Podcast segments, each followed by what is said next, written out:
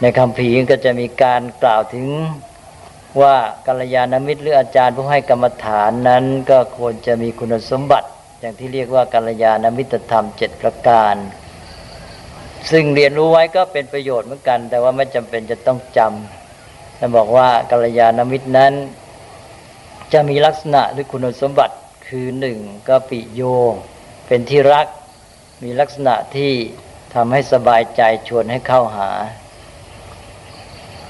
แล้วก็สองคารุก็เป็นที่เคารพ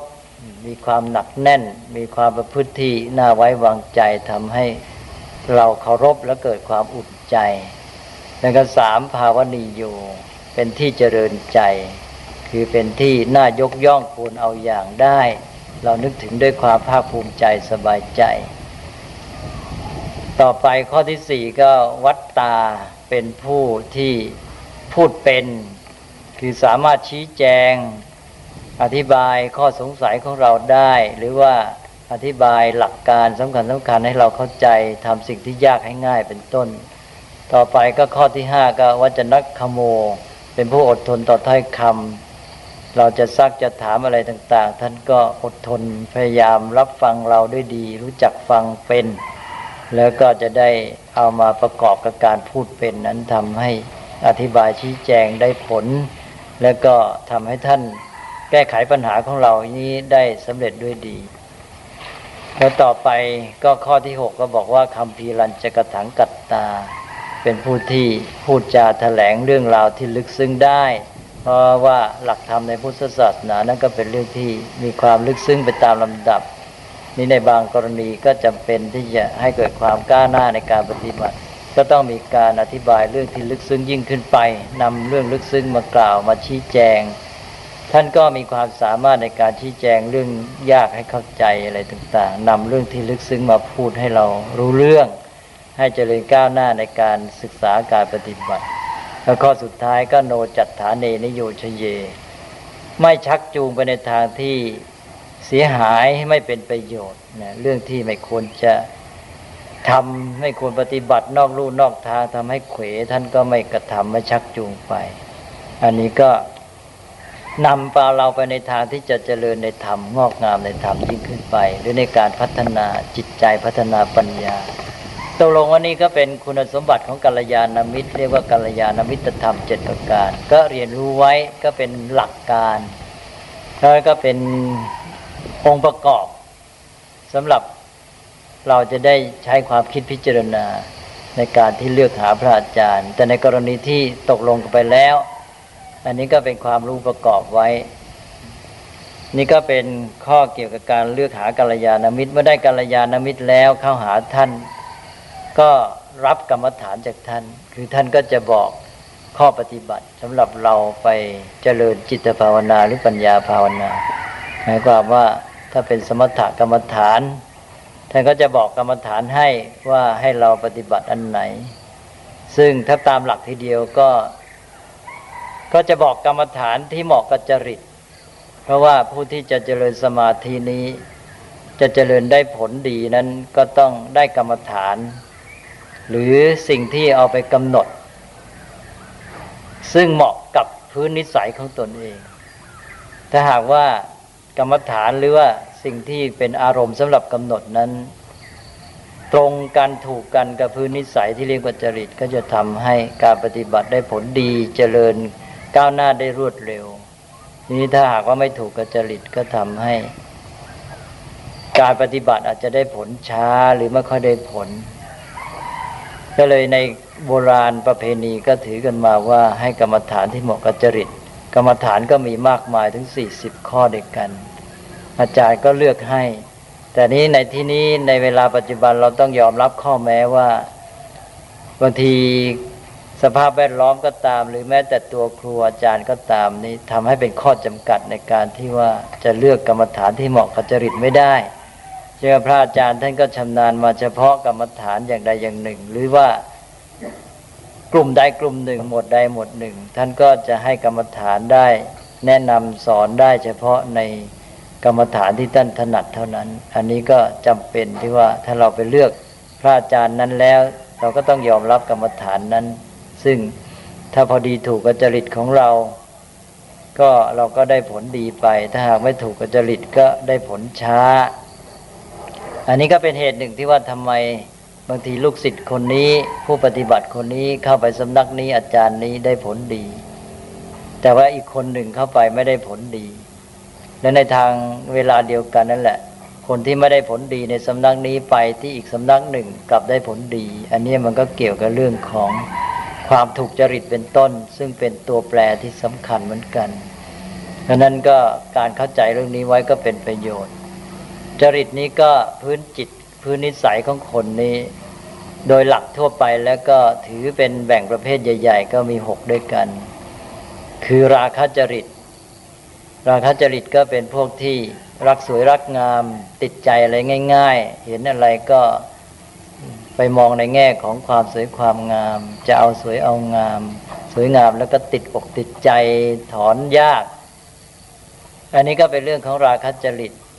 ทีนี้สองก็พวกโทสัจริต โทสัจริตก็เป็นพวกที่หงุดหงิดขัดใจง่าย เห็นอะไรแต่อะไรนิดๆหน่อยๆที่ไม่ถูกใจ ก็มักกระทบใจ เกิดความโกรธ เกิดความหงุดหงิด ใจร้อนผุนผันหุนหัน อันนี้ก็เป็นลักษณะคนอีกแบบหนึ่งทำอะไรก็เร็ว แล้วก็สามก็โมหจริต คือผู้ที่มีลักษณะพื้นจิตใจในแบบที่หลงงมงายหรือเขลาเป็นคนที่คิดอะไรไม่ค่อยเป็น มองอะไรไม่ค่อยออก เป็นคนที่ เชื่อเหลวไหลงมงายได้ง่าย แล้วต่อไปก็เป็นจริตที่สี่ก็คือศรัทธาจริต เป็นพวกที่เชื่อง่าย เห็นอะไรก็มักจะทราบซึ้งใจนะเห็นลักษณะอะไรที่ดีงาม แม้เล็กๆน้อยๆใจก็ไปจับที่จุดนั้นเกิดความทราบซึ้งเกิดความพอใจ มีศรัทธาได้ง่าย ก็เชื่อง่ายไป ต่อไปก็เป็นพวกพุทธิจริต เป็นพวกที่เอาปัญญาเป็นหลัก คือมีลักษณะพื้นจิตใจไปในทางที่ชอบคิดพินิษพิจารณาสิ่งต่าง ๆ ด้วยปัญญา แล้วก็พวกสุดท้ายก็วิตกกจริต มีลักษณะพื้นจิตใจเป็นคนที่คิดอะไรจับจดฟุ้งซ่านคิดไม่เป็นเรื่องเป็นราวแน่นอนลงไป อันนี้ก็เป็นลักษณะจิตใจคนต่าง ๆ ซึ่ง ถ้าต้องการรายละเอียดก็ท่านก็มีหนังสือที่อธิบาย เช่นว่าวิธีสังเกตว่าคนไหนมีจริตไหน หรือมีจริตไหนปนกัน จริตไหนแรงจริตไหนเป็นหลักอะไรเป็นต้น อันนี้ในที่นี้ก็เพียงทราบเป็นแนวไว้ว่าสาระสำคัญก็คือการที่ว่าโดยปกติแล้ว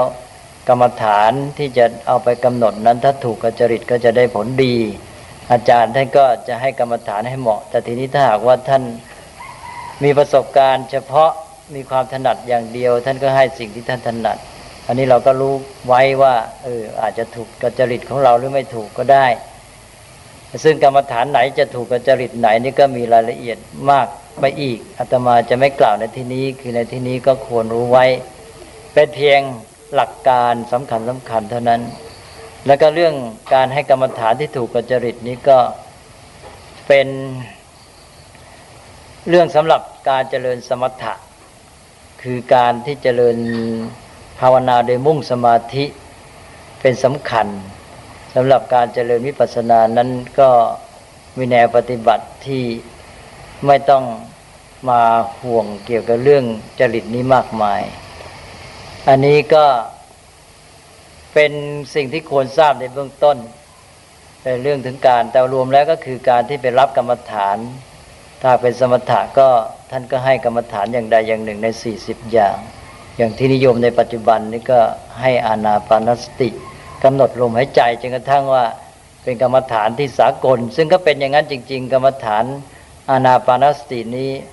เป็นสิ่งที่สะดวก เพราะว่าอารมณ์ที่จะกำหนดคือลมหายใจมีกันอยู่ทุกคน แล้วไม่ต้องไปตระเตรียมอะไร นึกจะกำหนดเมื่อไหร่ก็ได้ แล้วก็แม้ว่าจะไม่ใช่เป็นกรรมฐานที่อาจจะเหมาะกับจริตแบบชะงัดลงไปสำหรับทุกๆจริต ก็เป็นกรรมฐานที่ค่อนข้างสากลคือค่อนข้างว่าใช้ได้เป็นแบบยาครอบจักรวาล แม้ว่าจะไม่ชะงัดเต็มที่ ทีนี้ก็เป็นอันว่านิยมในปัจจุบันเนี่ยก็นิยมอานาปานสติ ซึ่งเป็นเพียงข้อหนึ่งในบรรดากรรมฐาน 40 อย่าง นี้ในที่นี้อาตมาจะยังไม่พูดถึง เพราะเรายังมีหัวข้อที่จะพูดกันต่อไป ในรายละเอียดเกี่ยวกับเรื่องกรรมฐานเหล่านี้ ก็รวมความว่าก็รับกรรมฐานจากพระอาจารย์ ว่าอาจารย์ก็ให้กรรมฐานนี้แล้วให้ไปกำหนดอย่างนี้อย่างนี้เรียนจากท่านไป ถ้าเป็นวิปัสสนาก็ท่านก็จะบอกวิธีกำหนดใช่ไหมให้เจริญสติปัฏฐาน ให้ใช้สติกำหนดอารมณ์ปัจจุบันอย่างไรอย่างไร ก็เป็นอันว่าเรียนกรรมฐานจากพระอาจารย์ ก็นี่เป็นข้อที่สอง ต่อไปก็เมื่อเรียนกรรมฐานแล้วก็เลือกหาที่สปปายะที่ที่จะปฏิบัตินั่นเอง ซึ่งเป็นที่ที่เหมาะ บางทีพระอาจารย์นั้นท่านก็จัดไว้ให้เสร็จแล้ว เพราะว่าถ้าเป็นสำนักปฏิบัติที่จัดกิจการมาเป็นหลักเป็นฐานแล้ว ก็มีที่ปฏิบัติให้ด้วย จัดสถานที่ให้เหมาะอยู่แล้ว เพราะฉะนั้นที่ว่าเลือกหาที่เป็นสัปปายะที่เหมาะอะไรเนี่ยก็กลายเป็นว่าพอไปหาพระอาจารย์ก็ได้ข้อนี้ไปด้วยเลย ไม่ต้องว่าไปรับกรรมฐานแล้ว แล้วไปหาที่ปฏิบัติอีกทีหนึ่ง ก็ได้ทีเดียวทั้งสองอย่าง ข้อที่สองเข้าหากัลยาณมิตร หรือว่าอาจารย์กรรมฐานรับกรรมฐานก็ข้อสามเลือกหาที่ปฏิบัติที่เหมาะก็เลยต่อเนื่องกันไปได้เลย